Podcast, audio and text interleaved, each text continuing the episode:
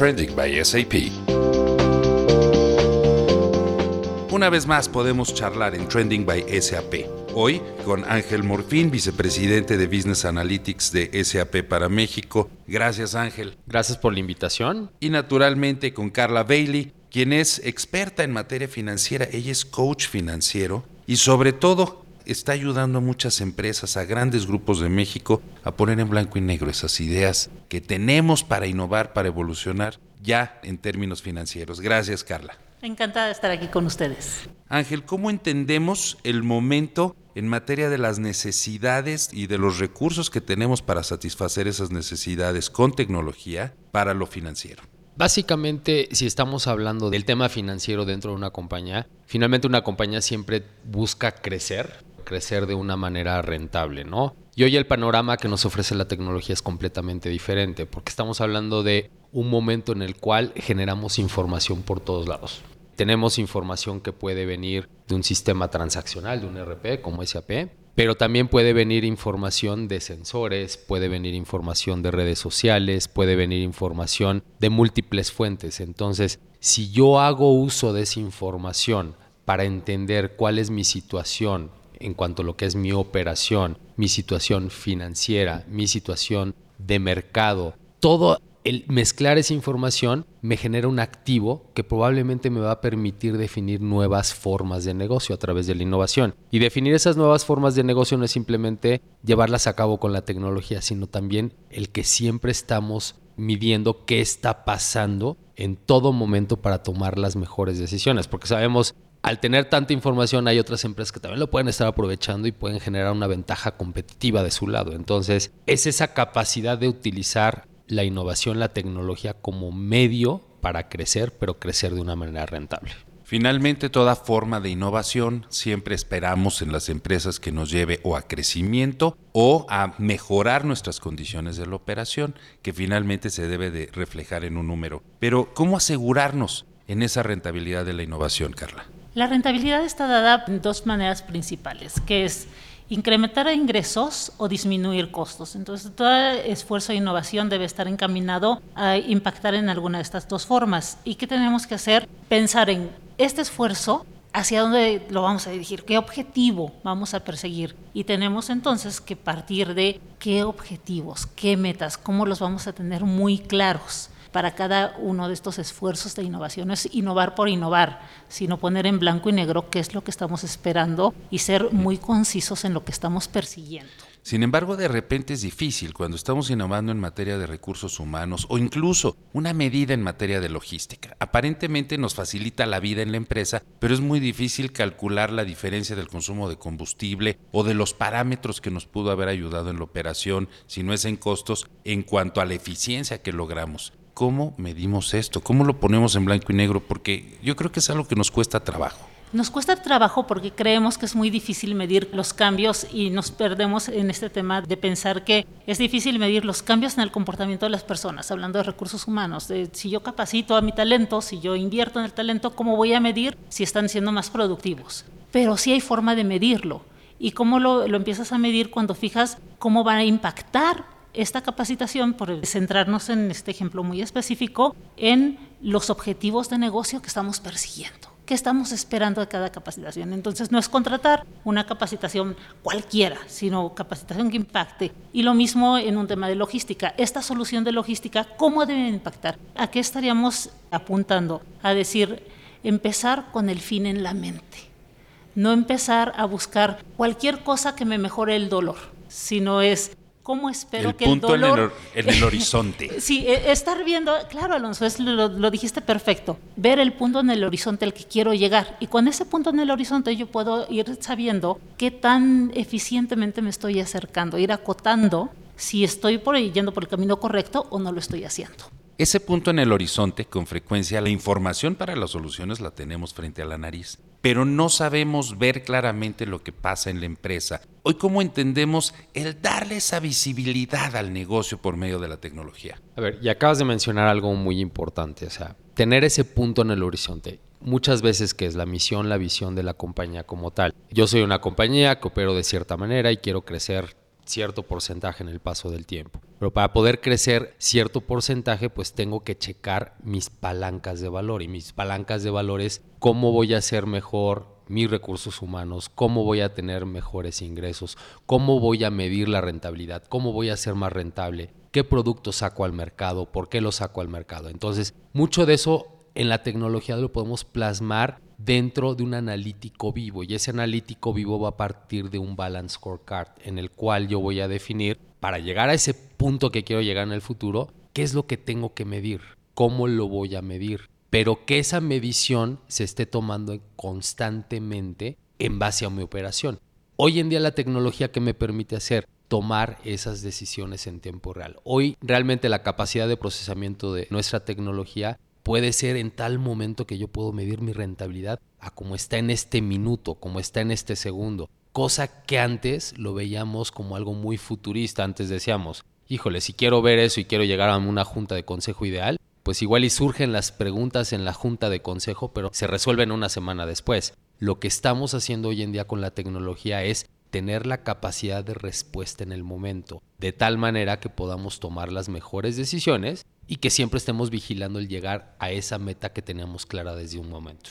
Oye Ángel, pero me estás hablando de una tecnología que tiene interconectados todos los sistemas de la empresa, que mide lo mismo a qué hora llegó, entró, salió el empleado, con qué calidad produjo lo que hizo o lo que refiere a cuánto entró de clientes, cuánto salió de proveedores en tiempo real. Pero ¿qué pasa? No quiero decir que sea común, pero Carla, ¿Tú qué tanto sigues viendo empresas grandes que siguen llevando todos estos reportes, concentran esta información en hojas de Excel y qué tanto se complica? Se complica muchísimo y algo que acaba de mencionar Ángel que para mí... No es común, ¿verdad? No, es nada común. No, en Latinoamérica eso no pasa. Bueno, sigue siendo nuestro, nuestro mejor amigo y compañero de almohada, ¿no? Porque usamos la hoja de Excel para dormir a veces ahí. Pero hoy para mí se ha roto un paradigma, ¿eh? porque yo he vivido años trabajando con empresas diciendo que a la hora de implementar un balance scorecard hay que escoger indicadores y los buenos y los pocos, porque después queremos medir mucho si nos volvemos locos midiendo demasiados indicadores, porque en una hoja de Excel es complicadísimo. Ya cuando le metes 6, 7 indicadores y quieres medir columnas y hacer, es humanamente imposible. Y lo que hoy he visto aquí es que puedes empezar a tener indicadores en tiempo real y mucho más inteligentes y profundos, con soluciones más robustas que te permiten tomar mejores decisiones y que están al alcance de empresas que hoy sienten que esas soluciones son para no cualquiera, que no son para todos, porque seguimos teniendo este miedo de que yo para lo que me alcanza es para el Excel. Voy a cambiar de tema porque estamos viviendo un momento fascinante. A mí me encanta cuando estoy dando conferencias sobre tecnologías y herramientas disruptivas. Hablar del HANA como una herramienta que hoy empieza a pensar por sí misma. Una vez que tuvo la información y vivió la experiencia de un proceso dado, puede repetirlo porque aprende por sí solo. ¿Cómo nos puede ayudar en materia financiera hoy el HANA que está cambiando la forma de utilizar los sistemas? Hace rato estábamos hablando acerca de lo que es el balance scorecard, el estar midiendo, etcétera. Ahora, la capacidad tecnológica que tenemos a través de nuestro motor, llamámoslo así, SAP HANA, y bajo nuestro concepto de SAP Leonardo, ¿qué hacemos? Realmente que el analítico viva. ¿Ya qué me refiero con el analítico viva? Que finalmente si yo tengo una capacidad de procesamiento muy grande, ¿qué pasa si cruzo mi información de desempeño financiero con desempeño de empleados, con aceptación de productos que estoy lanzando hacia el mercado. Y si yo tomo toda esa información y lo quisiera ver a través de un reporte, va a ser bien complicado el yo detectar esa información. Pero gracias a la capacidad de procesamiento que voy a poder hacer eso, la tecnología me va a permitir descubrir señales que yo no veo a simple vista.